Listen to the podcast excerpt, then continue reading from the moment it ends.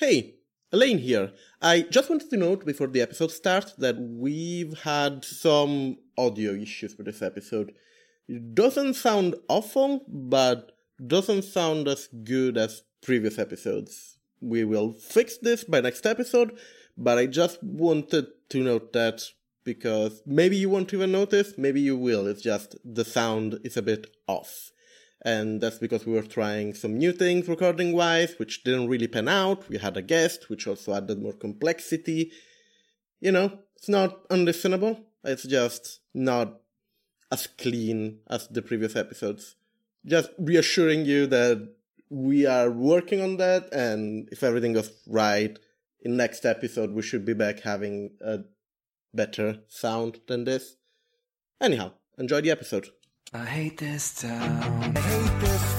Fucking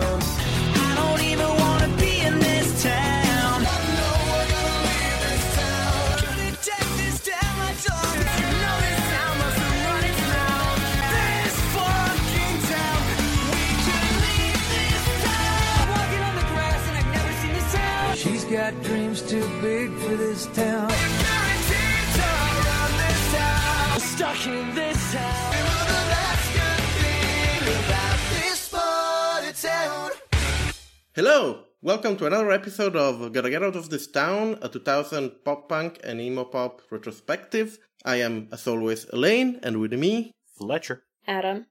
Eric. Yay! We have a guest. Turns out the main way to get on this podcast as a guest is to ask politely on Twitter. How are you, Eric? Present yourself to the wider public.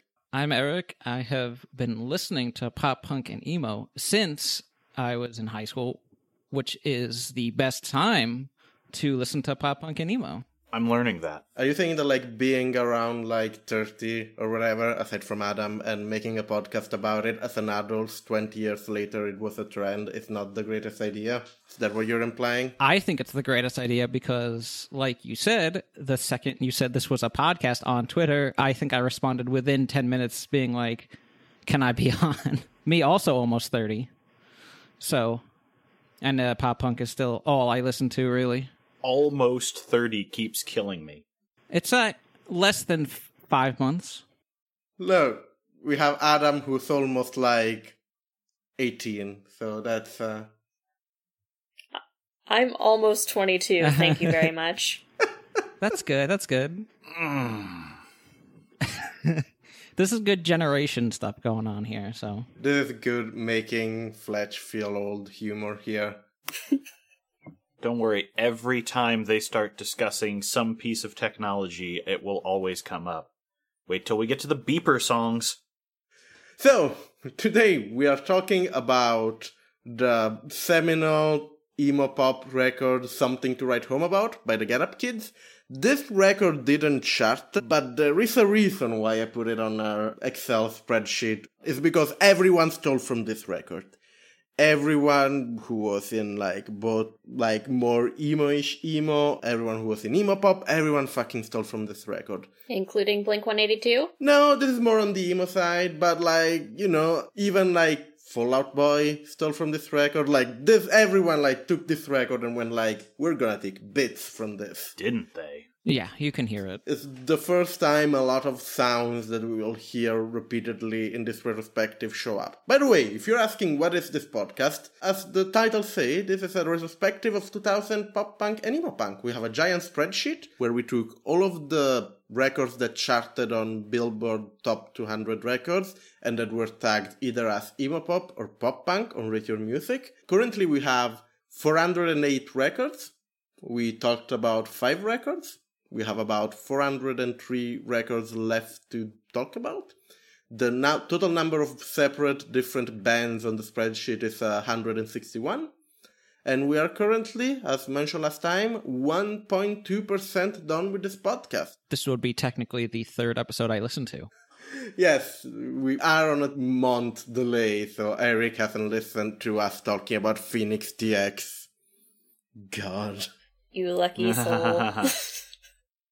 I don't even know what that album is, and I tried to search it, and since it's self-titled, and apparently it's kind of obscure, and I couldn't find. Is it on Spotify? Because I didn't have Spotify for a little bit. It's it's a, it's, it's on Spotify. It's a, I don't recommend. I, Okay, I'll check Spotify, but I, I don't recommend it. Don't don't I- waste your time. Don't do it. Don't do it.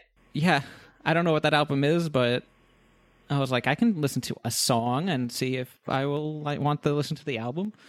But yeah, you covered. Did you cover Jimmy Eat World before this, or one of those? Right. We have. We did. We talked about clarity. I did listen to that album. Was surprised by how not energetic it was for most of it. I don't know what you guys said. This is just general thoughts. Um, it's pretty good, I think it's the star of the show so far. and I liked the demo version of Sweetness better than the one that you will hear all the time. But yeah, clarity is important here because by admission of the Get Up Kids, they were listening to this record when they recorded this, and it shows. Like a couple of tracks are taken one by one from Jimmy Eat World's Clarity. Yeah, one of them sounds like uh, a more mature Lucky Denver Mint.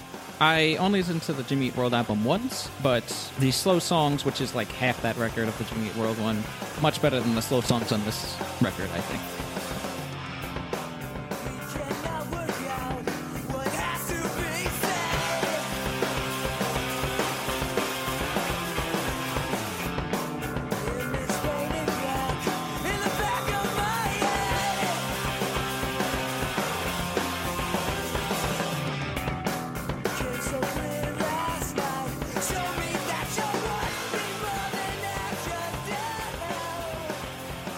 So, in uh, the least favorite segment we have, the obligatory, let's lay out some of the issues that may or may not have come up with this band in the time since this record.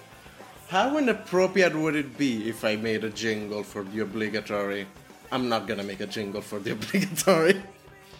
I'll make a jingle for the obligatory. Remind me when we're done. I will absolutely slap together something that sounds like it came from a kid's show. I will remind you. I didn't listen to the other episodes yet because they're not out, but I can only imagine the problems get worse as we go on. I don't know what problems have happened yet, but So far, we only had one other obligatory, which is surprising. okay, okay. The guy from Lit got a homeless guy killed by the cops. Oh, Oopsie Yeah. doops. oh, He Mark Wahlberg did. okay. I like like half that album, but I did not know he got a homeless guy killed by the cops. That's not fun. Yeah, dude has his own pop punk Wahlburgers. Anyway, so there has been over the past year a lot of scuttlebutt around Mr. James Dewey, the keyboard player for this band, as well as someone who's been in My Chemical Romance and a few other things we are likely to touch on. The stories are, for the most part, backroom gossip because there is not really a me Too style push in the music industry. I hate to say it, there's a lot of talk, some of which I can confirm through partners or friends of my own who know other people. They it's very bad. Never date a musician. Never date a musician, seriously. But um digging into this a little bit, it seems that as of last year around September, the Get Up Kids just straight up released a tweet saying James Dewey is no longer a member of the band. Uh, before COVID put plans on hiatus, there was talk that he would not be returning for the My Chemical Romance reunion, according to some sources. I don't know if they ever got that layout down. And a few things that I saw suggested he had been incredibly lax with delivering on merchandise to the point that it was beginning to affect the band's reputation. And a few much less corroborated but mentioned sources claimed he had been sort of playing groupies to the tune of, you know, hey, can you loan me a few bucks and doing this across the US? So, again, can't confirm that because I don't have his bank statements, but the fact that they have generally been silent on things other than explicitly stating, my dude's gone, seems to speak to there being some unpleasantness and something in these, mm, probably the smoke around a fire. Yeah. If you don't even say creative differences in why you let someone go, it's like in this time where there's these accusations and you're not giving a reason, you're kind of just saying there's some truth somewhere. Yeah, something happened. All right, let's get happy. With this completely happy album.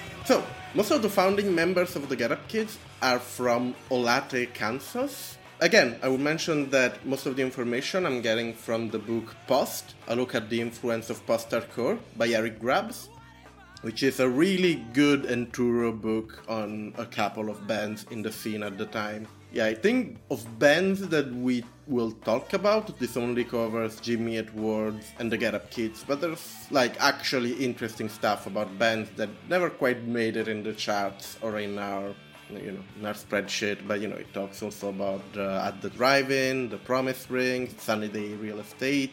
So if you're into this kind of music recommended book it's pretty good. The writing is a bit so-so but lots of really good and well-researched information so recommend it anyhow talking about the get up kids most of them hailed from Olathe, Kansas, which is a suburb 15 minutes away from Kansas City. Once again, we're out of California. Reason to celebrate. The members at the time were, you know, at the times where they were kids in high school, they were already starting a whole bunch of bands that there are detailed further in the book. They were starting pop punk band, experimental band, noise bands, just a bunch of stuff. Eventually, they came together to form the Get Up Kids, which was their sort of like more mature project, and they actually took the name from one of the songs of one of their previous bands. Originally, they were supposed to be the Suburban Get Up Kids, which was the name of the song they took the name from, but apparently they figured out there's less bands that start with G in record store, so they just removed the first word. Matt Pryor mentions that when they were starting the bands, one of their main influence was the fact that his girlfriend was moving away from his city. That might make you like intuit the tone this band is going for. I read that fact after listening to the album once, and then I read that fact in your notes, and then I listened to it again, and I was like, oh, yeah. That's what most of these songs are about, I think. So, Yeah. this record is a bit later than that. It's like about like five five years later, but that's the tone still. yeah, yeah, well, if it's not directly about that, it seems like it is. Yeah. Sure. Eventually, the band knew that they had something coming together and decided that they were going to self produce their first single and fake it until they made it with a label that did not exist.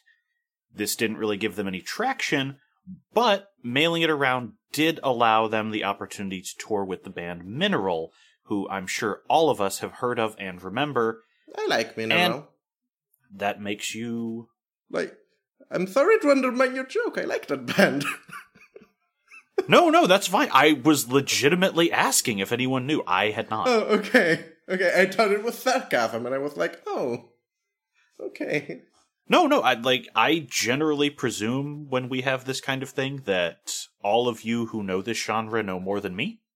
I did not know that. They they are like sort of like an indie-ish proto emo band from the time. They're not quite as emo as emo as Sunny Day Real Estate, but they're sort of in that ballpark. They're a bit more straddle the line between emo and sort of like indie rock of the time. They're pretty good. They were like a not a big deal, but for you know, if you're the Get Up Kids and you're a band that's like in high school, touring with Mineral is just like a big deal for you because they were like a real band. Yeah, that was going to lead into the next part I was going to mention, which is that yes, they were so young they did actually take a year off high school to do this. Yep. So, the events of such would actually lead to their drummer being replaced because he was not willing to take a year off of study to tour. So, Ryan Pope, the bassist's cousin, joins the band. And they now have the formation they're going to keep until uh, last September, with Matt Pryor on vocals and guitar, Jim Suptic on other guitar, Rob Pope on bass, and Ryan Pope on drums. James Dewey will join the band in a couple of years on keyboards for a couple of years. Yep. So during the tour, they became friends with a bunch of bands of the area. So they started, you know, playing the scene, garnered a bit of a following, and immediately they decided to capitalize with the momentum they had with uh, an EP, which is Woodson, which still follows their current sounds of fairly fast but emotional song. They were way punkier at the beginning, as many bands that we will talk about. They started very heavy, very like punk, even though with like emo, like inspiration also from like bands like Sunny Day Real Estate and so on, but then they evolved into a more nuanced sound. I listened to the EP, Woodson, and it's not that great, but the title track is pretty good. If you find yourself in the mood, give it a listen. The EP was noticed by Doghouse Records, a small and still active uh, label from Ohio. At the time, they never had any particular heavy hitters signed to them, but aside from the Get Up Kid, currently they're also known for having given their start to the All American Rejects and Say Anything. So apparently they just signed a bunch of bands early in their development stage. But yeah, Doghouse Record offered them a two record deal, and the Get Up Kids accepted it, which led them to produce their first full length LP, which is the 4 Minute Mile.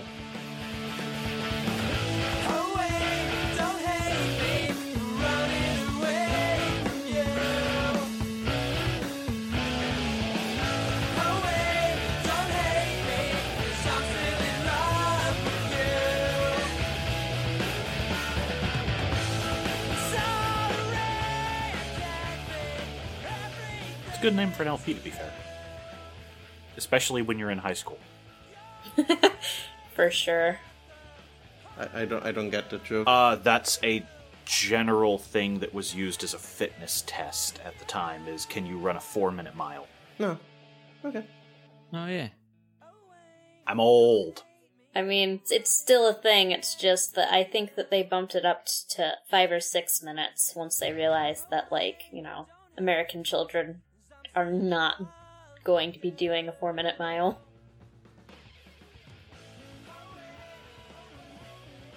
You had places where to run in high school? Yeah. Mm. I think every high school is required to have a big track around a football field. A football field or some sort of field, yeah. I think that's how they justify having the football field. They're like, well, we have to have this track so our kids can run the mile. we might as well put a football field in the middle of it. That's not how Italian high schools are, but okay. We we didn't have a we didn't have an outside. It was just inside. Oh, you can do indoor football. No, we didn't have sporting Yeah. Gotcha. equipment in the inside. Well, lucky, lucky you. Yeah. Football's big here, so Just like many of the American children. yes. Which is why they made it a five or six minute mile. Mm. Yeah. I would not I did not run this mile. I would start and then be like, I'm walking. Forget this. Yeah. Me and my asthmatic lungs were like, uh, you want me to run a five minute mile? How about a 13 minute mile? How about a light jog? Any it doesn't seem like any of us were the kind that liked gym class. I did well with a zero period weight training class. I had to show up at 6 a.m. Arguably the best shape of my life. I'm not too bad now, though. Anyhow. High school! Well, we're getting in the mindset for this kind of music. It's fine. It's fine. We need to we need to regress here so we can enjoy it uh, how it was meant to be enjoyed. but yeah, four minute miles is pretty much what you think when you think of that era Midwest emo. It's emotional, it's punky, and it sounds way rougher than you know what the genre will become. It's very, it's not particularly produced. It's like very raw, very. Mm. According to the band, they pretty much recorded each song as a single take, which shows they're good, it's catchy. There's some cool, catchy sounds. There's one song that's particularly catchy, like "Don't Hate Me," which has some quirky synth lines on it, even though James Dewey wasn't with the band yet. I- I think it's less good than the record we talk about today, but it makes sense that this was the record that sort of pushed them into having even bigger momentum. And the record does have a fair success. Doesn't really break on the mainstream or anything, but it keeps building the momentum that the band was building and leads them directly into their first national and then European tour. They go to England. With their success on the rise, the band was not particularly thrilled with the label they had signed with, as it couldn't keep everything in print long enough for them to be available during tours. As a result, they shoved out an EP to fulfill their two record deal, which would be the Red Letter Day EP, and then immediately started meeting with other labels in search of a new deal. Just like America, they found one through Sub Pop Records and didn't sign. Because just like us, they couldn't land that new deal. Instead, they almost went to Mojo Records, who were owned by Universal, and they got so far as to have a verbal agreement, but then bad signs came their way, like the label wanting all of their merchandising and requesting they start re recording things. With the negotiations dragging on for over half a year, the band instead goes with Vagrant Records in the end, who even gave them their own imprint, Heroes and Villains. The imprint doesn't really go anywhere. It will mainly release their records. And uh, Reggie and the Full Effects records, which is the band by James Dewey, which is their first signing, and then he joins the band. So effectively, that imprint released only records relating to them. But yeah, aside from their smaller imprint, the label as a whole was having financial difficulties at the time, and during this climate, the band started working on their second LP, which is the record we will talk about today, Something to Write Home About.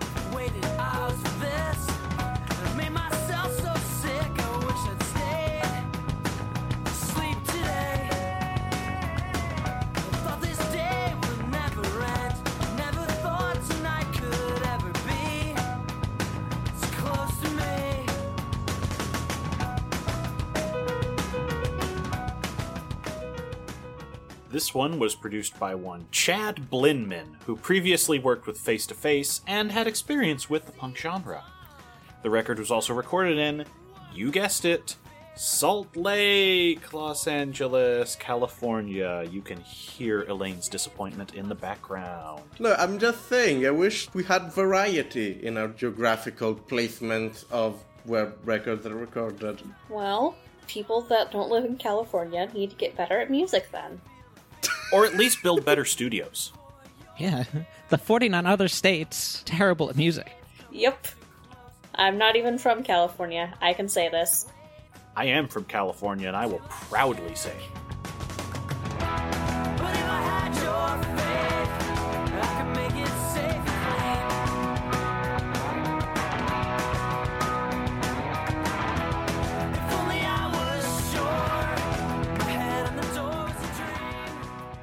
During the recording of this record, the band said that they were listening to a bunch of Clarity by Jimmy Eat World, which, as mentioned, shows, and Weezer, which is, huh, interesting. Shows way less. Pinkerton, right? I think Pinkerton, this might be Pinkerton Weezer, so yes. I Okay. think it aligns a bit better. Because I think it's a little after this they do the Green album and become pop darlings. Yeah, Weezer made Pinkerton. Everyone hated it. Oh, I don't know if everyone hated it, but people like were real critical of it because it was uh, less catchy and uh, heavier. That's a good word. And so they were like, "Well, we're not doing that again." so they basically went on the tra- trajectory they did. It became a joke band. Yeah, Has anyone listened to the later, like the Black album they did last year?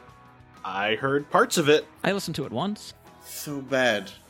Yeah. So bad. Weezer are not an act that you should be emulating these days, and pretty much everything after Beverly Hills is where you can just write them off. I always say about Weezer that it seems like it's their lifelong mission to embarrass me forever, like in the Blue album.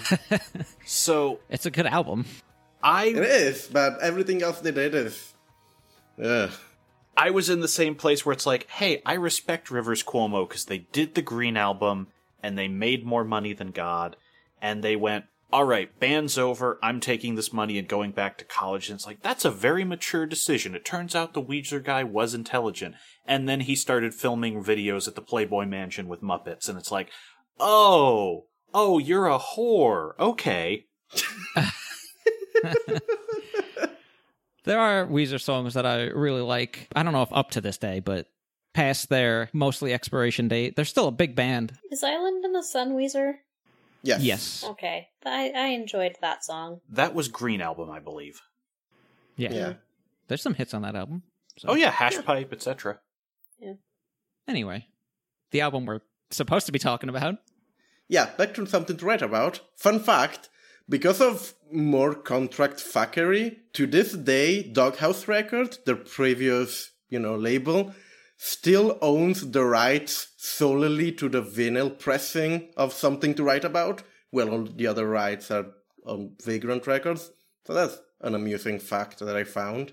Oops. Apparently, when they did the most recent re release of this record, the most recent repressing on vinyl, the band didn't know anything about it.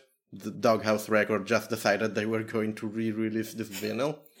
there, there are interviews about this. It's funny. It is the era, so vinyl's back, baby.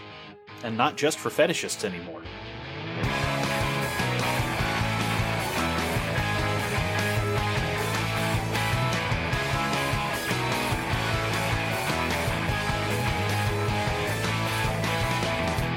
Really think that you're bigger than this. Only one single ended up coming off of this record Action and Action, for which there was a video. I could not find it, however, I do admit to being a little more pressed for time doing research on whether Dewey was some kind of sex predator.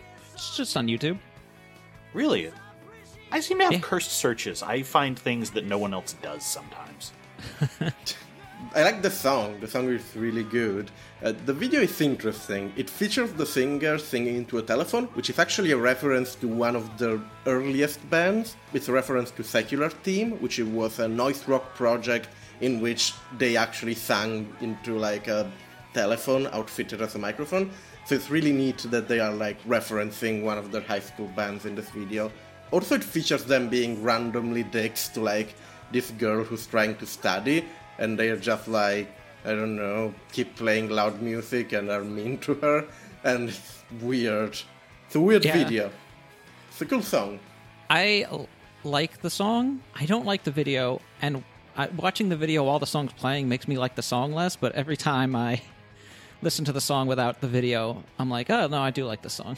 I don't know what it is about the music video that kind of annoys me, but Matt Pryor, the singer, looks like a young Mark Kermode in this video. I don't know if it's just the quiff, the hairstyle, but I can believe it based on some of the promo photos of them at this era. Anyhow, most importantly, the they released the single and it has a B-side that I wanted Fletch opinion on because they covered The Cure and we have one Cure expert in this podcast. So it's not bad. It's a cover of Close to Me, which is a very good fit for this genre. There are very bad pop punk covers of Cure songs. I'm still glad to this day, and will say on the record, I'm glad 311 got waterboarded for that love song cover. And this is a good song to pair with a lo fi smash and grab approach to the tune. So it's in and out, it fits, and it plays around with the weird instrumentation that the original track had. And for this, we will not cancel them. I mean, if we're willing to waterboard the Get Up Kids too, I will accept that as payment if they do a bad Cure cover. All right. Is waterboarding like metaphorically or No, Eric Andre literally waterboarded 311. yeah, It's okay, they earned it. yeah, he hits him with a bat too. It's pretty funny. He spends a whole season trying to investigate 311. No idea I'm talking about anymore. I, I feel like this is this is something that does not translate well alt comedy into pop punk discussion. It sounds like it's something being made up. It's real. Yeah, the footage is out there. One of them, I think the singer's like tied up, and he's, they're singing and they're playing, and then, yeah, they get hit with bats and kicked, and it Comes in with the jug.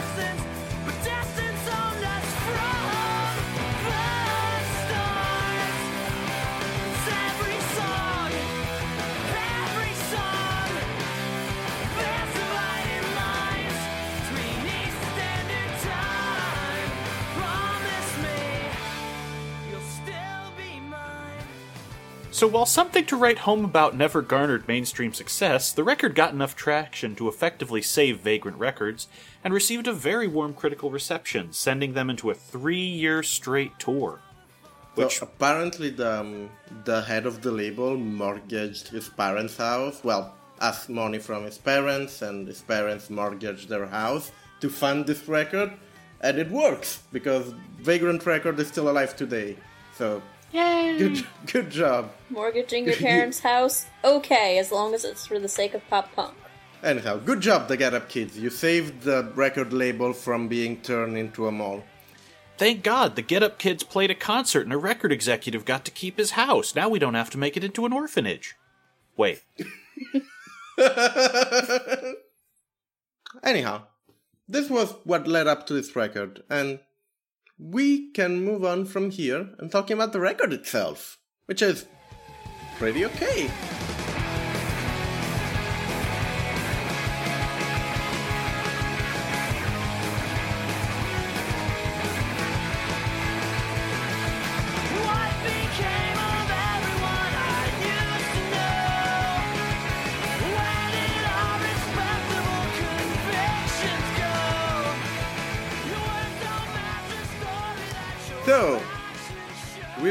To go on a holiday? ah, Ah, This holiday, and then in a couple of years, you go on a holiday with Green Day, which I know you all love. So we have not yet covered much of my disdain for Green Day, but we did pass on it. I know I heard that episode. an American Idiot is a, is a, it's a watershed moment for music everywhere.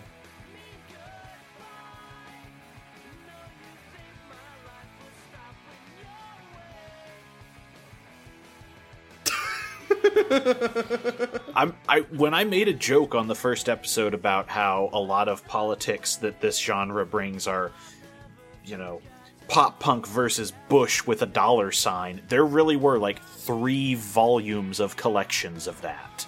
Well, I'm glad they did Uncharted. I'll find them. I'll find them and I'll mail them to you. Well, you know, you, you'll have to get through international postage, which is, you know.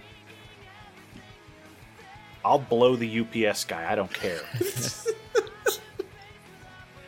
anyway, Holiday's a great start to the album. This this is my favorite track on the album. So I think all of us put this top three. This is probably my number two. Yeah, it has like a very strong chorus. It's like a prototypical emo pop song that everyone. Again, this record is massively influential, and a lot of the sound that we found in this record, everyone will steal from. And it's good, it's a solid pop tune, and it's, sort of a shame that they're dicks about having influenced all of this emo pop stuff, because, like, you know, it's cool that you hear the song and you can clearly hear where the genre is going. See, I don't know that cool would be the term I was going to say because I think the lyrics on this have a bit of a divorced dad energy to them. but that aside, I think it is definitely jamming, and uh, the guitarist is playing it a bit simple, but there's some surprises there.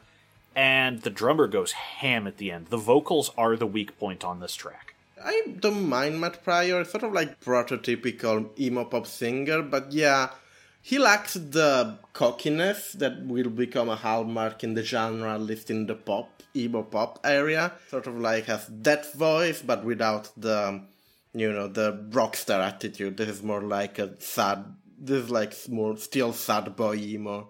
Again, divorced dad energy. Especially, maybe you'll talk to me on the holiday. I do actually think his voice complements this track better than some other tracks on the record. I think there's some pretty good lyrics on this album as a whole, and then some I I'm just like okay whatever. Oh, I agree. I'm just talking about holiday. Right, right. I think the at the very least, I think there's a frustration in this song that comes through with his vocals that I think complements it well. The lyrics and stuff. And it's a great opener. Like opening a record like this is just like, yes, this is how you want to open the record. With like your big pop tune, with like a chorus that's like sticks to you, with like energy. This is a g- good song. Agreed. It's great. Yeah.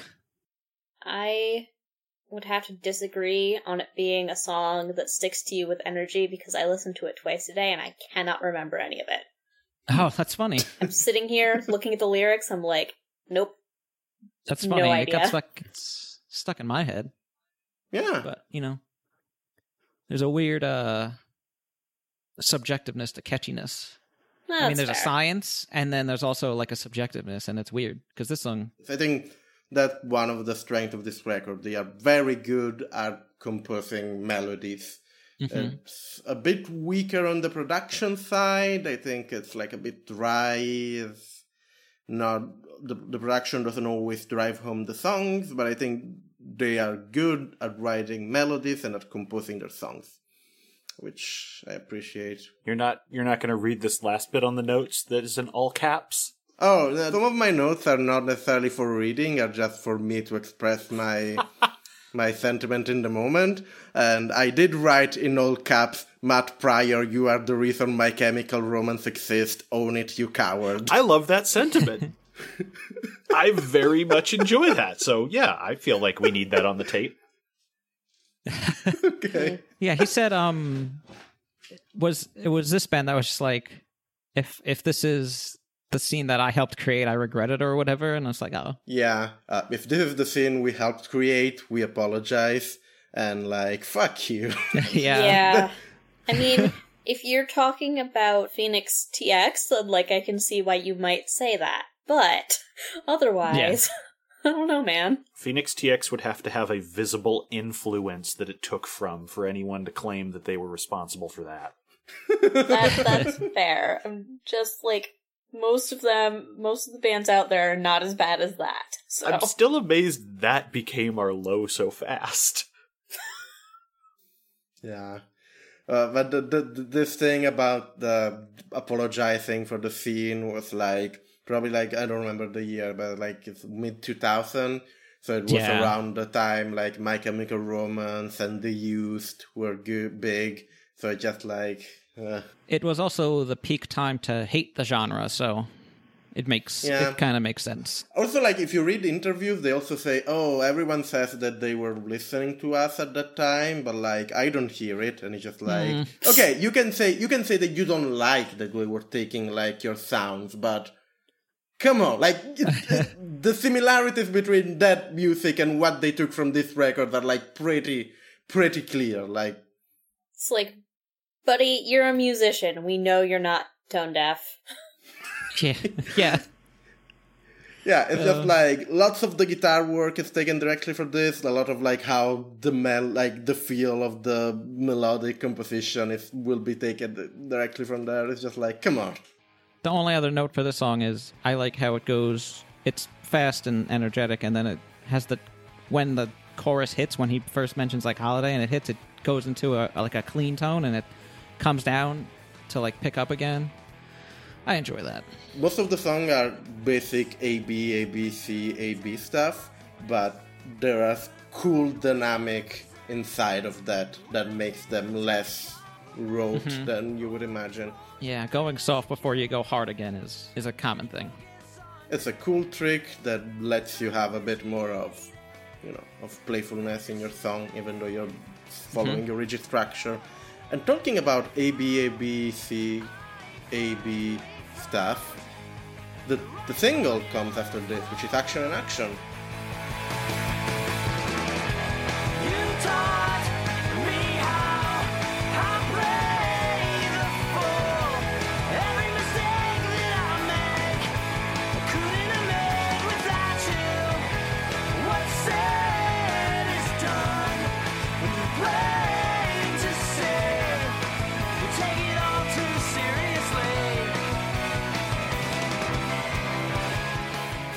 This is the one that was my oh, this is a pleasant surprise. More instrumentation than Holiday. It switches things up halfway in for a breakdown, and it goes out on a nice clip. Action and Action, definitely best track on the album. I see why this was a single. the presence of a synth in the um, instrumentation just like elevates this like helps the whole song comes together and it's great it's sad that the only one, the only band to my memory to still having like the synth in your pop punk is Motion City Soundtrack, which did a bunch of good stuff. I think it, I, I would like more synth in my pop punk. as my take from this. is this the first track that there is keyboard? Um, because I have that. If that the note I took, and then I was like, is there even a synth in Holiday? Is it just overblown? Okay. Yeah, that one is just basic vocals and uh, instruments. And uh, the keyboard's pretty. It's not uh, overpowering, but it's noticeable. No, it's just like this little flare. It it goes wee wee wee wee rather than going blah blah blah blah blah blah blah. Which you know are the are the two styles of playing keyboard explained by me. Uh-huh. Uh Keyboard noises. I can only do theremin noises. Sorry. You don't need that for a pop punk show. No. I, I really wanted to learn how to play the theremin because it looks really cool, but then I, I, I, I got told that it's really fucking hard. Like it's actually like an extremely complex instrument. And I was like, yeah, never mind then. Yes. It's it's all it's all ear training, and there's no like signifier on where any note is. You just have to learn and listen. It's extremely hard. I mean, I, I was just interested with it because it looks really cool. Like, if you look someone playing a theremin, they look like the fucking coolest person in the world. And you can quote me on that. And it's horror movie noises, which I'm a fan of. Oh boy, horror movies. Oh my god, there are online YouTube tutorials for how to design and play a theremin. Of course. There's YouTube videos for literally everything under the sun, my friend. I was just curious. I figured that's got to be an obscure one. No, literally assembly instructions and how to play from various difficulty levels. It's one of those instruments that are like not popular, but like mainstream not popular. They're hipster. You can say it. I guess, yeah. As a hipster, I give you privilege to use that term. It's not a slur today.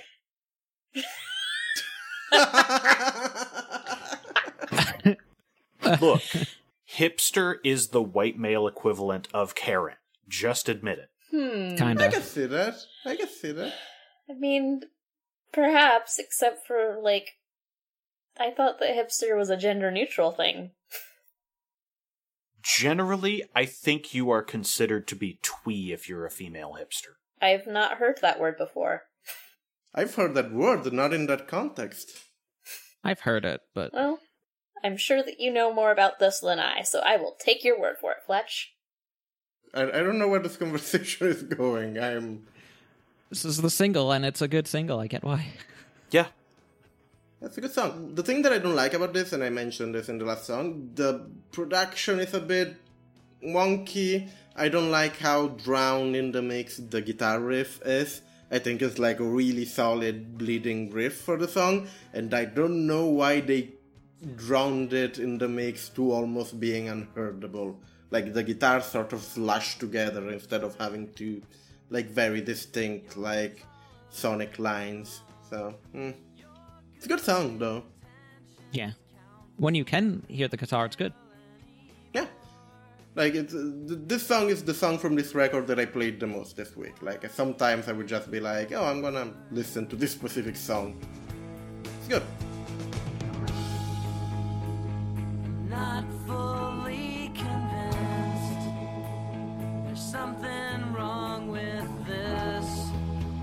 Could another point of view, biased and untrue, tear me away from you? let's talk about Valentine because I love this track. Do you? I'm okay on it. It's a track from Clarity, almost like like almost identical to some stuff on Clarity. Uh, yeah, this is the one I wrote. Sounded like a more mature Lucky Denver mint. oh, I like Lucky Denver Mint more than this song. I mean, more mature doesn't mean better. I, I'm going at it lyrically. Production wise, that one has the polish, being that it was a single, but definitely lyrically, same content, doesn't sound as stop hitting me in the writing. I like this one. I, I, I am in the minority. I, I was okay on this one. I feel like I don't know. I feel like the production of Jimmy Eat World's on Lucky Denver Mint sort of drives it home. Well, this is very, you know, this kind of song with this kind of like drier instrumentation is not my thing necessarily, but it's fine. It's fine. Yeah, I'm more more with you. I, this is a more middling track on this record for me. Uh, I like the guitar in the chorus.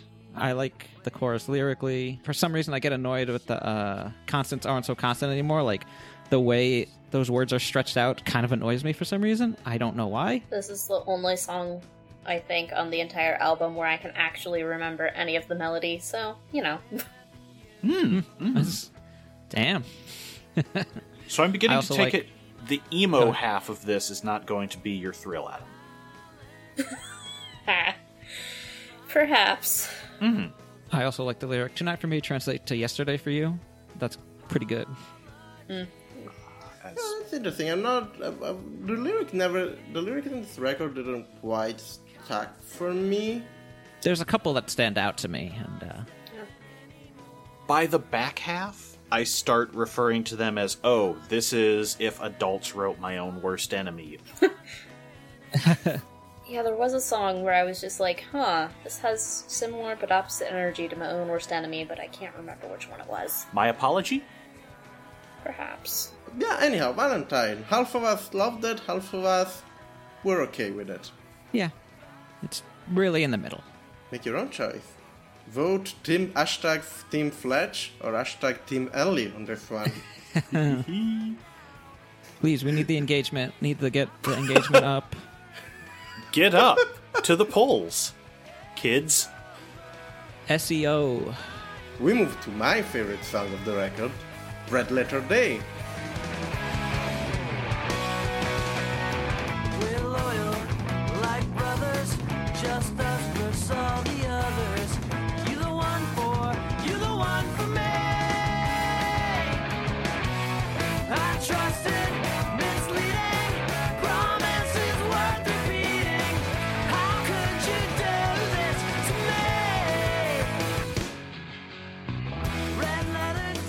So like you hear the song and just like, yes, this is what everyone stole from. Like you have the the sort of staggered melody. No one stole the things going wee wee wee, but they're really good. The just juxtaposition of the synth going with this long note and the very rhythmic uh, drum, which get pushed up in the mix. It's something that Motion City soundtrack will do like just exactly the same way in like four songs, and we'll get to that. But like, this is the first time time that it this kind of like composition tricks pops up, which is neat. It's a good song. You're making me excited for Motion City soundtrack. Me too. They are less good than they could be. They are. it's one of those bands that I always enjoyed, but I always felt that the building blocks for them were more exciting than what uh, the record actually were. I I know one one whole song from them. But Oh, which one? it, uh I don't even know what it's called. it's been a while.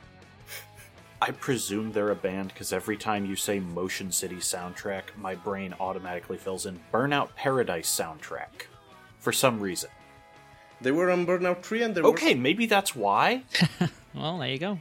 I thought this was uh, more middling for me too. I, I don't. The verses are like all right. I like the chorus. It's really catchy to me. Who is the singer singing about in this song? Because uh, I thought it was like it sounds like it's like you know a girlfriend sometimes, but then it's also like we're loyal like brother, and I'm like what? We're loyal like brothers. Oh, this is definitely a bros song. Love that bromance. About the specific lyrics, the thing that like pisses me off when I went and look at the lyric is that we're loyal like brother, just us versus all the other doesn't scan with the melody they're using, so they just contract the words very heavily. And once you realize what he's saying, it's very awkward. If you're not reading the lyrics, it's fine. It just sounds like him saying words. Yeah. But when you go and look at the lyric, it's just like, oh, you contracted this sentence in like one second, and it's very awkward. Uh, there's a couple of lyrics, and, and I'm just like, I don't know totally what you were going for here, but I really didn't need it ending on how could you do this to me over and over and over. Yeah, it's, a classic, you know, repetitive ending. I like this song. It's like very catchy. It's like has energy. uses the synths well. It's, uh, it has good dynamic. What we were mentioning before, how they have this very, very rigid structure of like classic pop song, but they actually play around. Like some of the verses get quiet down, and then there's energy going off. So they have interesting dynamics going on inside the A B A B C A B structure. It's cool. I really Yeah. like this song. I think if I like the verses more, I would. This would be higher on my list, but for some reason the verses just don't do much for me. Yep. Firm middle, fair. the lyrics let this down, but the instruments are carrying it. Yeah. There's room to believe. Out of sight, out of mind,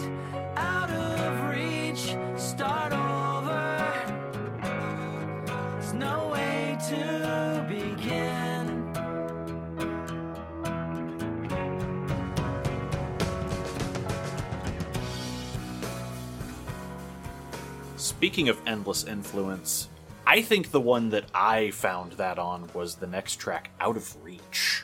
This is a very slow, down tempo track. This is, to me, this is what a lot of things that would classify under the modern take of the emo genre are drawing from. Until now, I've heard tracks that sound like this on the radio driving around right now.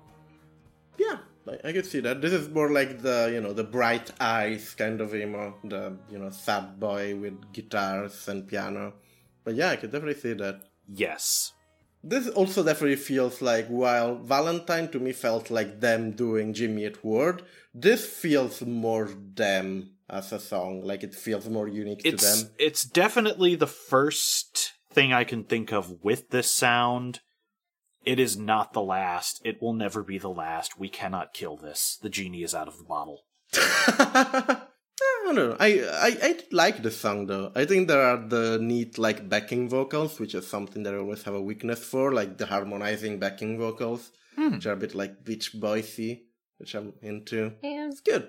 Y'all are making me wish I could remember what this song sounds like. You know, Adam. I- I'll I'll reveal a trick to you. You can listen to the record while we talk about it. I can, but that doesn't mean that I'd absorb it or what you were saying, and then it would ultimately be a loss. That's fair. Um, I do like the lyrics, though. This definitely seems like a song that I would have liked in high school if I had known it existed. This one's pretty low on my list of ones that stuck out to me because I lyrically it's fine, I guess, but it kind of misses me. I like the chorus, but I wish there was more to it. I think there's a couple of tracks on this record that's um the chorus is very bare with words. Yeah. This, like, chorus wise, this was very 70 to me. Like, the melody of the chorus felt like 60s, 70s, sort of like classic melodic song. Like, I could have seen the Beatles singing this melody. That's just what I'm saying. And not like, you know, psychedelic Beatles. I could have seen the early, like, short haircut Beatles thing in this thing. Before you clarified, I thought you were saying this is a 70, like a 70%, a 7 out of 10 track. And it's like, oh yeah, I agree. no, Yeah. I'm referring to the decade. That's where I thought you were going too. This is in the top half for me, but this is very much a track that I don't feel the need to revisit because it will be hoisted on me endlessly by popular culture. That is fair. It is a very, you know, it's a very classic structure for like slow emotional song. I'm getting the feeling that you don't like the radio very much, Fletch. You seem kind of salty about its offerings to you. Mm, I have. I live in a town that has multiple alt rock stations, so I get catered to. I can swap from one to the other. I can go to R and B. I can go down tempo.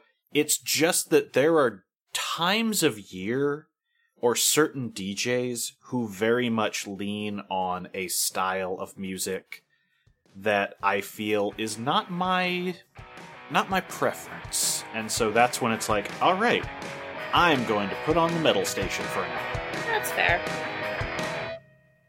Ten minutes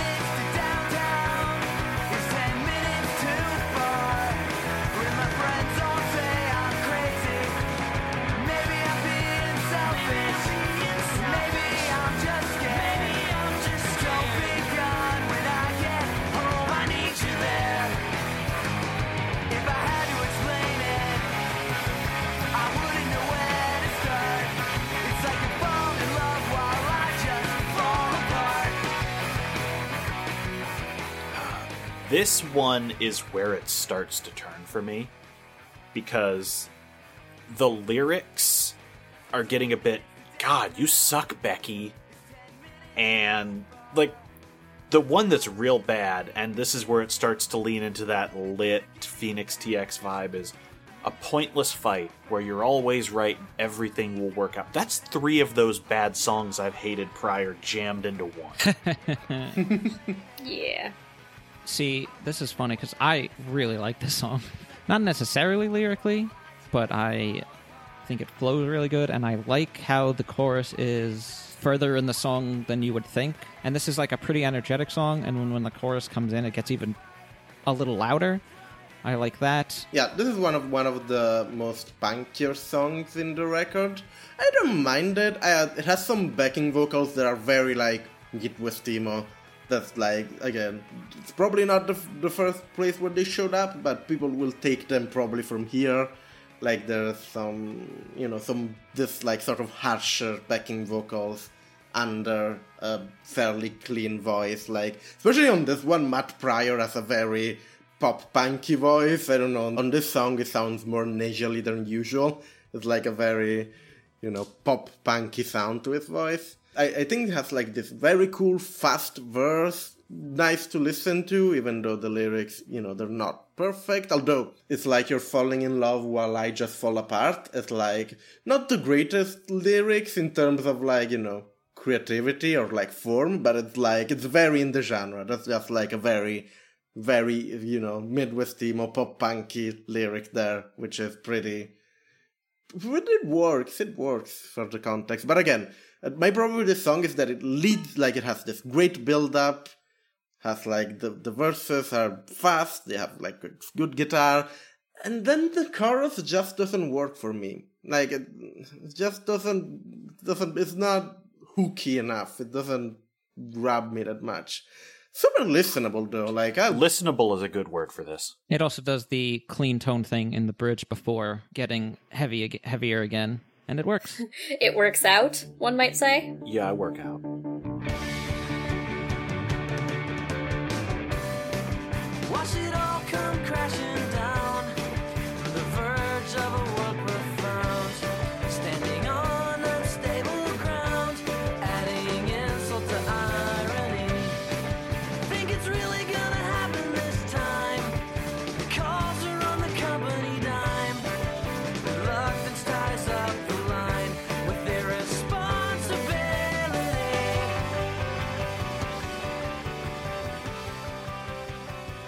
Okay, so Company Dime.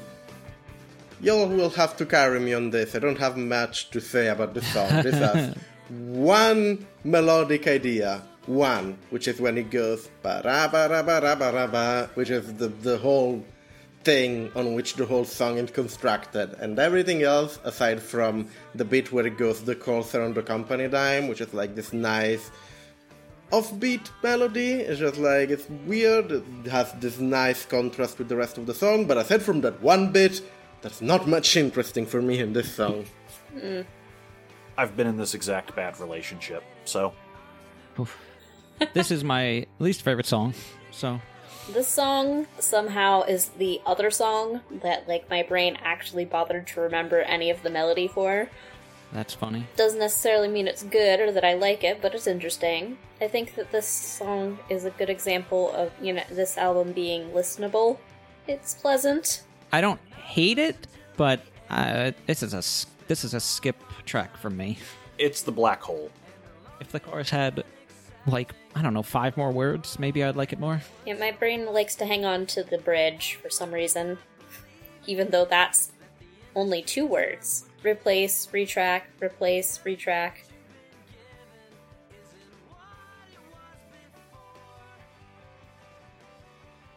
So I'm not super into this song, but like even the worst song in this record for me are just like I'll listen to them Yes. Yeah, pleasantly listenable. because we, I I think we're coming off as very negative. Well, it's mostly that like you know some songs on this record are okay. This is one of them. This is Yeah. okay. Yeah. Calling something pleasantly listenable does not seem to be negative. That's fair. Points at last episode. now that was negative. This is just uh it's a song. It's a, yeah, and that's it's all right. it does its job as a song of existing and there is music in it.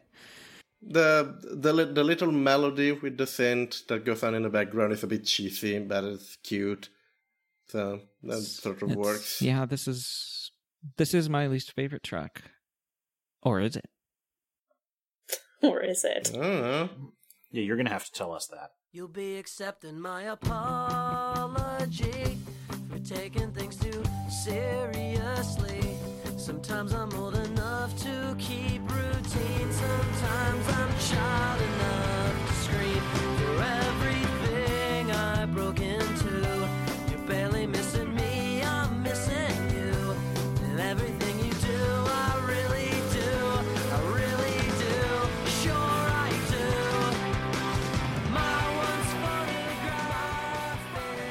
Speaking of the end of the album, let's get into the back half with My Apology.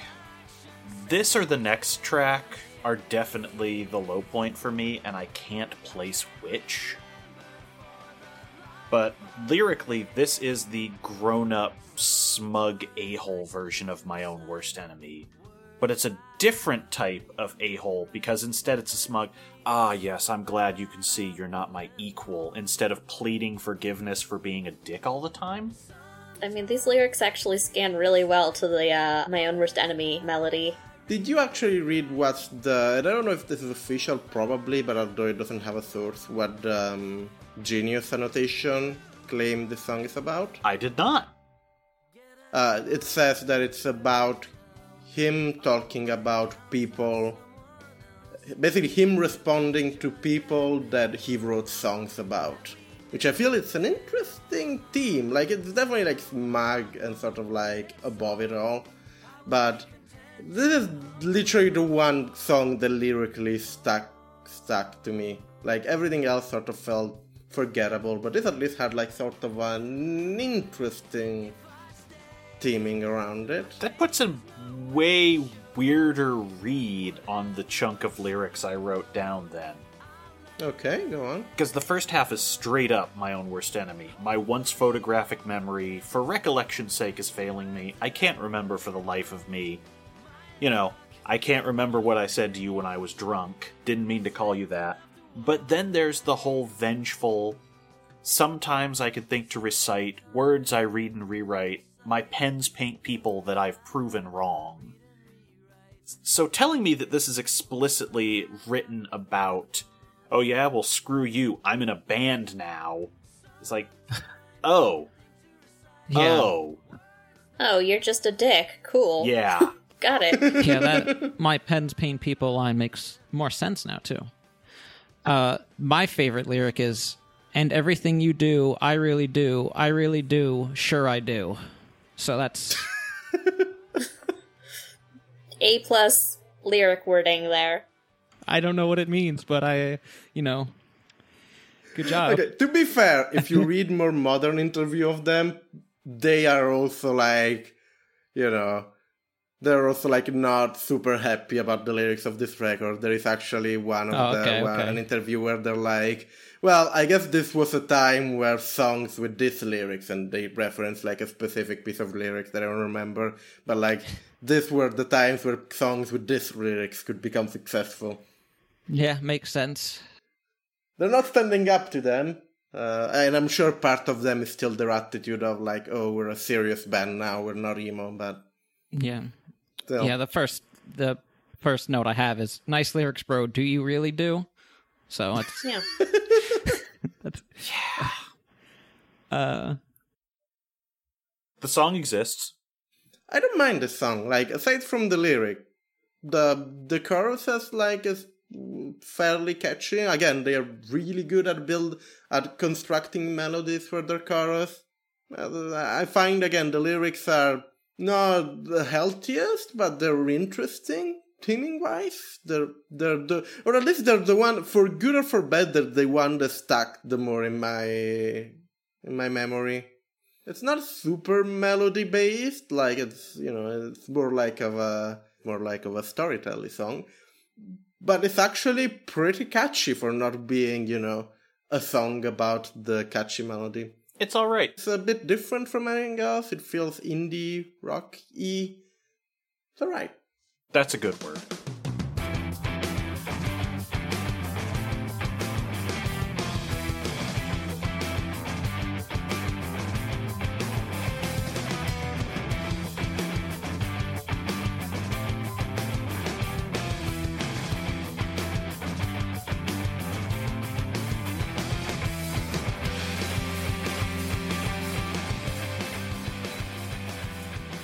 Then we move to I'm a Loner Dottie, a rebel, which apparently is a Pee Wee Herman reference. Yep. Yeah, and if you didn't know that, there are plenty of people in the YouTube comments that really just want to quote that line.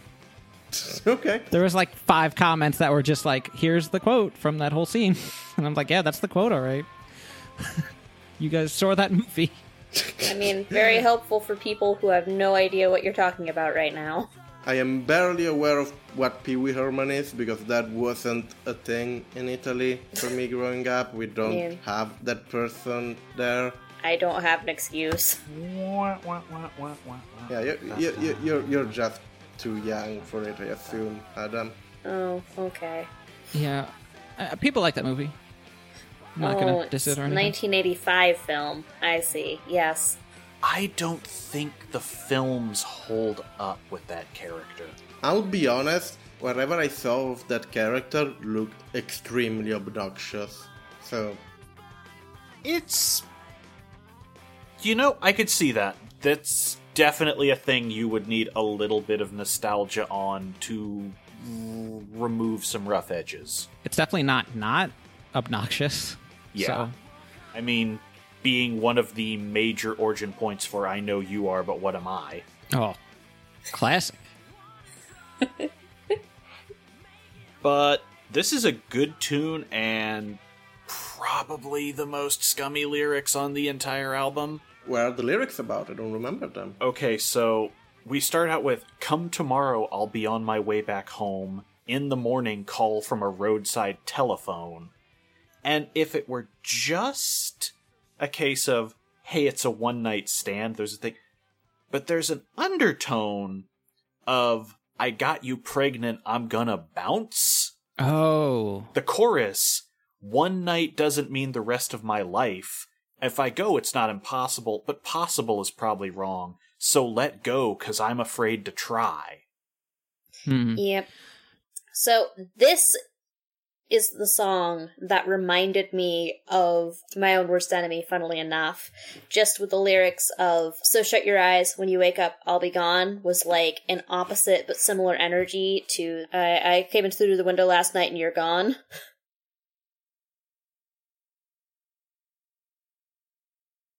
I don't know. I don't necessarily. I don't necessarily read it as pregnancy. It's more like this person clearly wanted something more, and he's just like bolting out or something. There's a couple of songs on this record that talk about something was supposed to be one night. It's a it's a theme apparently, and you know maybe the problem's you, singer. Yes, we get it, dude. You got commitment issues. Maybe the problem's you. I'm just wondering, just saying. hmm Like I say, if it weren't for the chorus, I would probably take this as a one night stand someone took too serious, but I still don't know. With the, I want to make it right, I hope someday you'll understand. Not, and then the doesn't mean the rest of my life. Right. Yeah.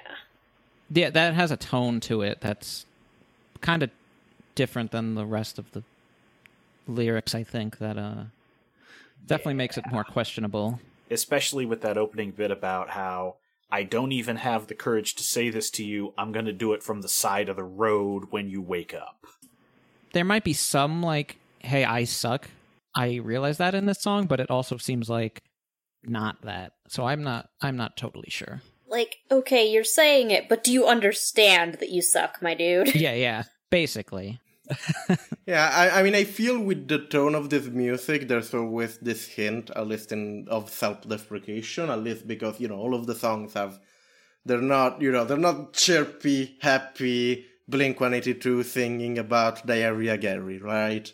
They have this sort of like darker tone, that implies self-deprecation, but also like I can definitely see how it's not necessarily expressed in the lyrics that much. Yeah. I mean, acknowledging that you're an asshole is not nearly as good as like recognizing that you're an asshole and then trying to be less of an asshole. Yeah. That's That's fair. a, that's a theme that'll probably continue is oh you're self-deprecating but you're also you but also the song the next song that comes after this song is not in And- this and- specific and- instance but yeah The other seven albums you made after this, and yeah yeah yeah yeah it's like well hmm, maybe six albums later when you're singing about how many enemies you have again maybe the problem's you my dude I think the ultimate version of that, although on a less dark tone, is someone once said, I think it might have actually been Denis Leary, you cannot be Mick Jagger at 65 standing on a stage in front of millions and saying, I can't get no satisfaction without a hint of irony. that's going to be another trend with a lot of these pop punks is like their first album tends to be specifically in the mid 2000s a lot of times their first and or second album tends to be their best. And then they as a band might mature beyond that but live they still have to sing those songs because that's why what a lot of people are there for. And, it, and it's like man you're singing this song when you wrote it when you were like 17 and you're like 33 now. It, it reminds me a little bit of Paramore's Misery Business. But instead of like doing that, they were like, actually, you know what? We've matured past this song. We're not going to sing it anymore. yeah they did retire the song yeah I, yesterday, this is completely related. Yesterday, I was listening to um, Machine Gun Kelly and Travis Barker did a cover of uh, "Misery Business" by Paramore. oh I am not quite sure if it actually sucks or if I am too old to understand it because it doesn't sound like anything to me. Probably both, Ellie. Probably both. I don't know what that sounds like, but the Paramore song isn't good because it's really slut shaming and stuff. It's definitely not good when, again, like a 30, like two, like 30 to 40 year old men cover it. yeah. I, Also, the also like the song is like you know mu- uh, I'm talking mostly musically. Like musically, it's like I, I I- I don't love Paramore. That song is fine, but like the the, the Machine Gun Kelly cover just sounds bad. But like part of me is like, am I just too old for this? Am I just too old for this person that all of the kids love? I don't know. As one of the kids, I can say yes. no, I love Paramore and I actually love that song, but it's, uh, not aged But well. you- nope. Understand? Like, Yeah, I would. I would not choose if I was in a band and I would choose to cover a song. I would not choose to cover "Misery Business" or a similar, uh, a not aged well song simply because I recognize that it didn't age well, even if I love the song. But I mean, I would of course cover Diarrhea Gary. Dysentery Gary or whatever is the name. yeah, well, I mean that's a that's a timeless classic. Yeah, I mean, yeah. While they're at it, they should cover "What's My Age Again." I I say that ironically, but I think every song on that uh, Blink One Eighty Two album is technically a timeless classic because it's extremely influential, but not in a good way, or not lyri- not lyrically in a good way. Anyhow, I'm a loner Dottie, a rebel. My take from this song is that Fall Out Boy will take the dumb name naming scheme from the song, and all of the other emo bands will take the guitar intro for the song. This is our inverse of what I've been saying. I like these verses more than the chorus in this one. Yeah, I mean a lot of my a lot of my thoughts on these songs, and we will get to it at the end. Is that like, yep, this sure is a stock poppy Midwest emo song, but that's unfair because that's like they came up with like a lot of the sound. so like that's in retrospect, a lot of the stuff sounds a bit boring because people evolved that sound and made more with it, but this was fairly like new and interesting at the time. It isn't anymore because everyone and their little brothers made, you know, bands with this sound, but there's a reason why the Get Up Kids like were considered like one of the most influential bands of that time because like a lot of the stuff this was the first time that it was packaged in an accessible form like this wasn't this wasn't like the super harsh production of Sunny Day Real Estate this was like actual it had a pop form and and, and then the pop form was even made poppier I like this. I like this track enough. yeah, it's it's good. And and it's time for us to say our long good night or whatever, however you do a transition. Put the music here. Music here. Future me. Put the music here. Put better music here.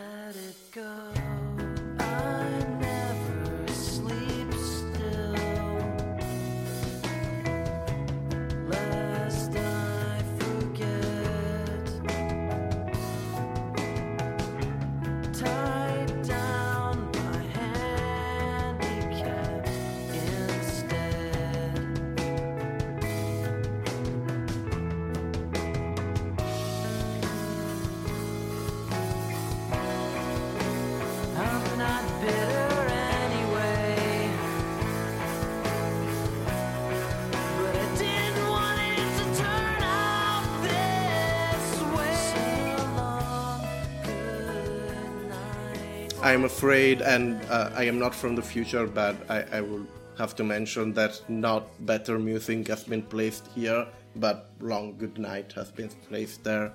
Ah. So, half of this song I can dig. The hmm. first half of this very much feels like a rough draft of a disintegration era cure. Hmm. But then the back half of this feels like someone punched flogging Molly in the face and said, Get on stage.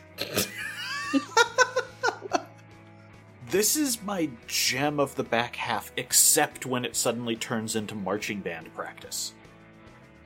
Like, that switch halfway, if this was a short song, this would be a nice little gem. But then it's just boring and rum pum pum pum, rum pum pum pum, rum pum pum pum over and over.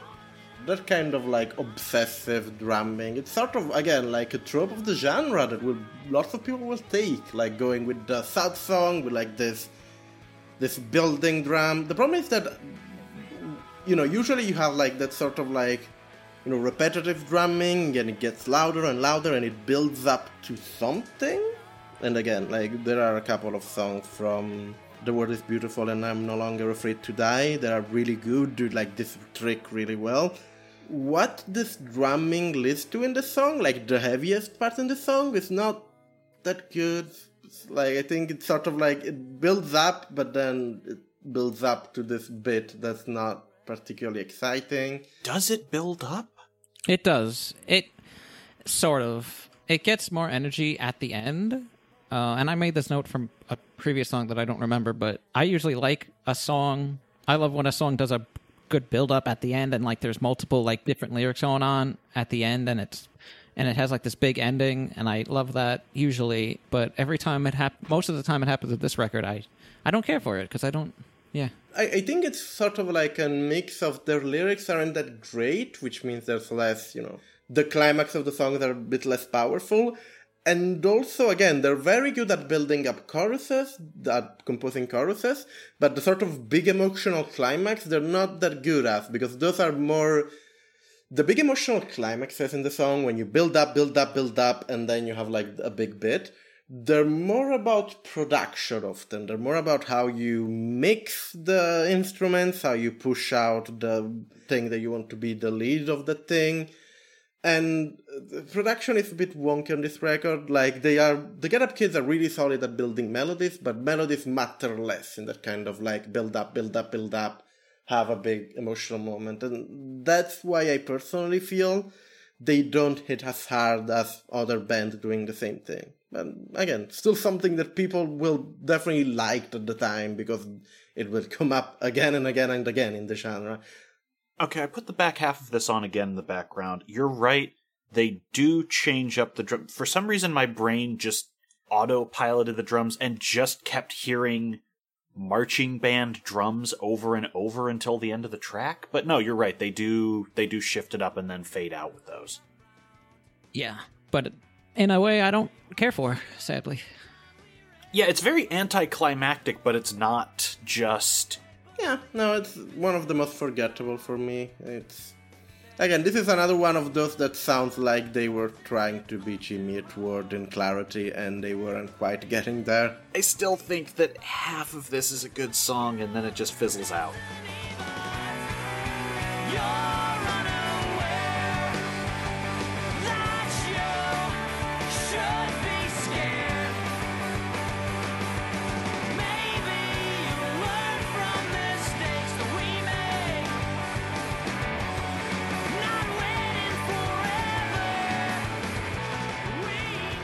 So, you know how I said that the Get Up kids are really good at building up melodies and are making choruses that are really catchy? They just decide to not do it on this song, which is not necessarily bad. Like, this song has a great guitar sound, the voice sounds emo like it's sound wise, production wise, it's sort of like a good prototype of the shape of emo to come. But it's just that there isn't a song there. It's just like it's it's sound. There isn't like any melodic hook in the song, which again makes it not memorable, but not bad. I'll listen to this. There's the very Blink 182 noodling on the song where we can start seeing people employing the same technique. Although this is this is not loud distorted noodling like in the Blink songs. This is more muted noodling. So technically different, but structurally similar. It's, it's good. It's a good song. It's cute. It's not lacks a bit of melody, which I would like. I would have liked the I stronger, back. I punchier take chorus, but I like That listening. was why I was. I don't think it's sad. bad. It's just We're on to I'll catch you. I take there, it. and it's my favorite of my least favorites. Got it. So Uh, yeah, close to home. Close to home firmly existed. This sound-wise again suffers the problem of sounding like every other emo song ever, but this was sort of like sort of sound like that because people took from this record. So shrug emoji. if I heard this before other ones, maybe I would cling on to it more. But Can you sleep as the sound hits your ears,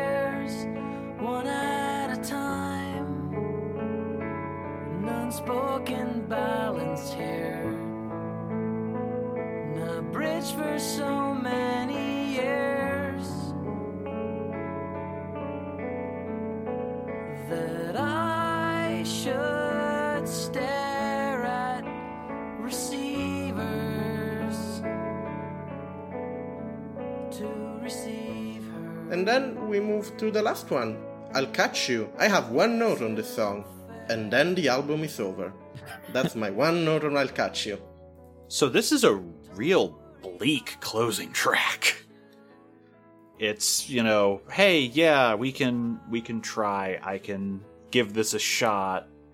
But the part where I had to rewind cuz the last drum beat is recorded in a way that makes it sound like a gunshot definitely had me going, wait, what?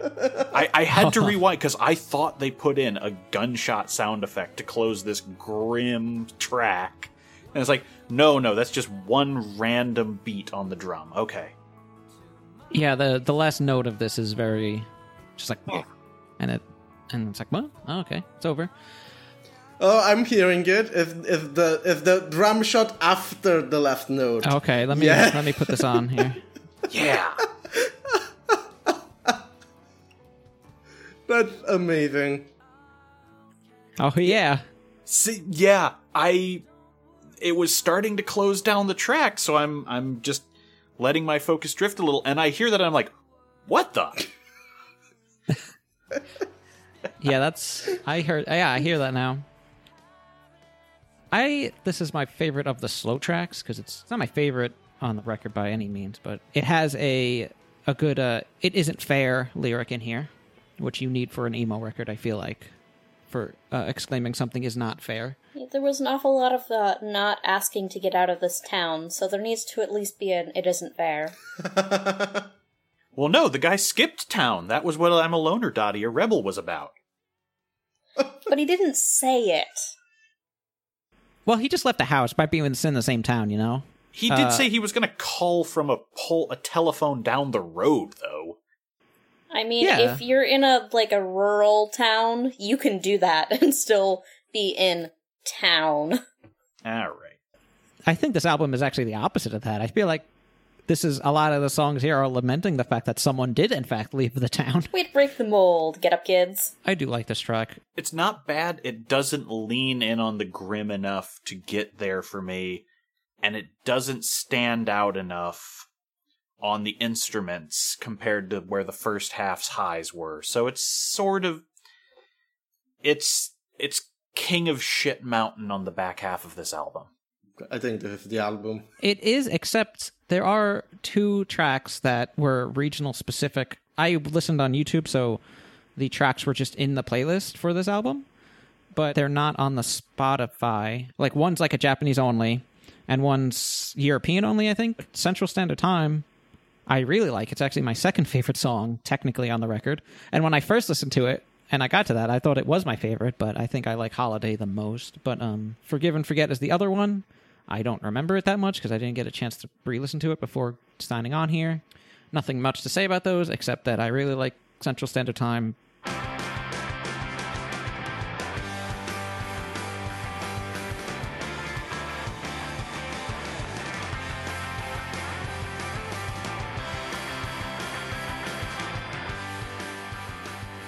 And with this, we close the album. So, what are your final thoughts on the albums? It was nice enough.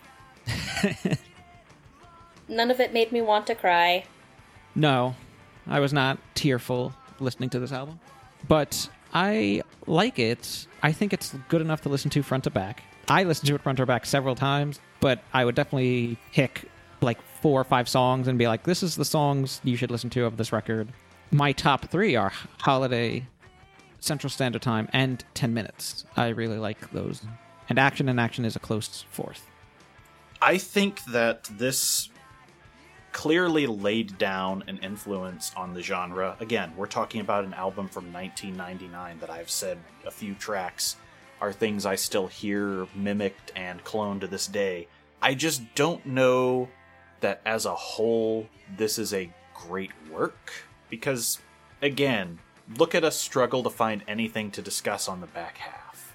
I get it. Sometimes you have a contractual obligation. This is a band we already know has entirely run out the clock before just to do things that were better for themselves. I kind of think this was a case of, oh crap, we promised 12 tracks, uh, get some demos.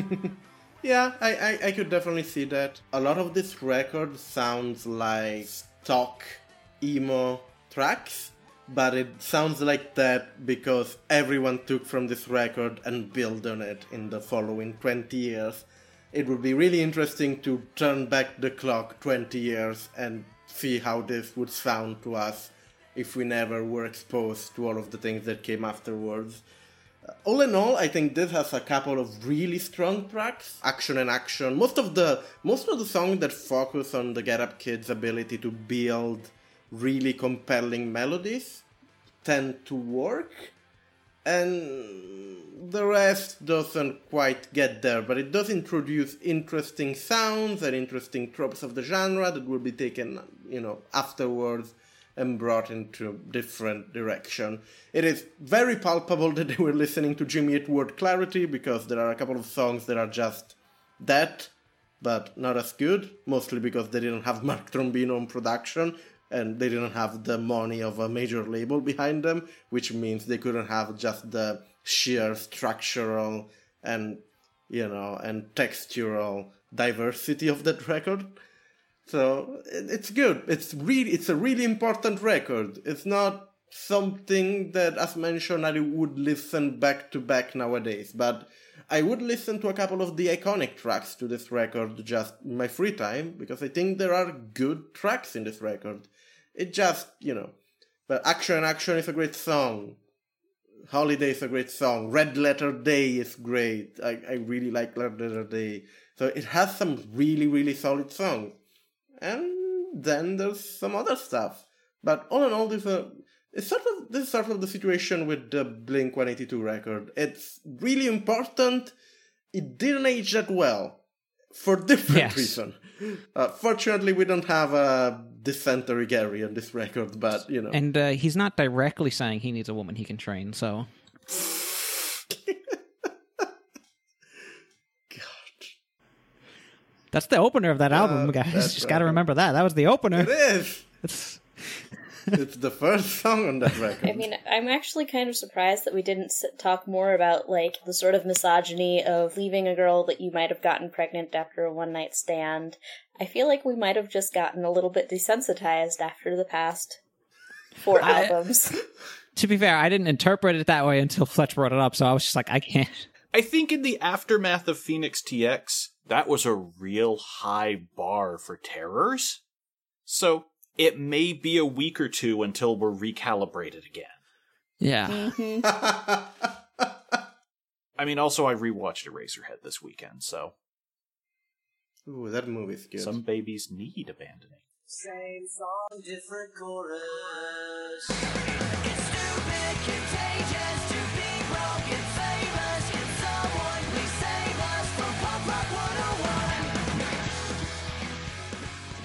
And this was this episode of Gotta Get Out of This Town, a 2000 pop punk and emo pop retrospective. We talked about Something to Write Home About by the Get Up Kids, which, important record, didn't love all of it, but has some high points. And yes, if you want to listen to more of our lovely little DIY podcast, you can find us on getoutofThistown.com. You can also follow us on Twitter at GGOOTT podcast, or you can go on iTunes. Just search the name of our podcast, where you can rate and review us. On our website, you will find all of the links to all of the different things. We are now everywhere. We are on Spotify, we are on all of the platform for podcasts. Go on getoutofThistown.com. There are all of the links all there. And you can even access to our spreadsheet and you can see what's coming next. But if you want to know what's coming next without accessing a spreadsheet, you might be happy to know that the next record is The Suicide Machines by The Suicide Machines. I know literally nothing about this record, so it will be interesting. Yeah, this one's completely off my radar. If you go on our website, I also made a Spotify playlist with a bunch of songs that we liked from these records. And Fletch, do you have anything to plug? Not at the moment. Mostly I've been plugging this show, although you can find me doing work for the Raceball and Pitch Drop podcast networks as editors and hosts, respectively. If you happen to like anime, you can find that over at both networks. Adam, do you have anything to plug? nope. Eric, do you have anything to plug? No. And you can find me at ACC The Moon. And if you want to support us, we don't have a Patreon, but we do ship bulk orders of greeting cards. So if you need to apologize to a whole scene for turning it into a sparkly grime affair, consider shopping with us. Good night. Good night. Good night. Not like I've got the time to stick around. I'll catch my flight like a pop punk kid and get out of this town. What's on your mind? There's no point left to keep your image down. What's terrified?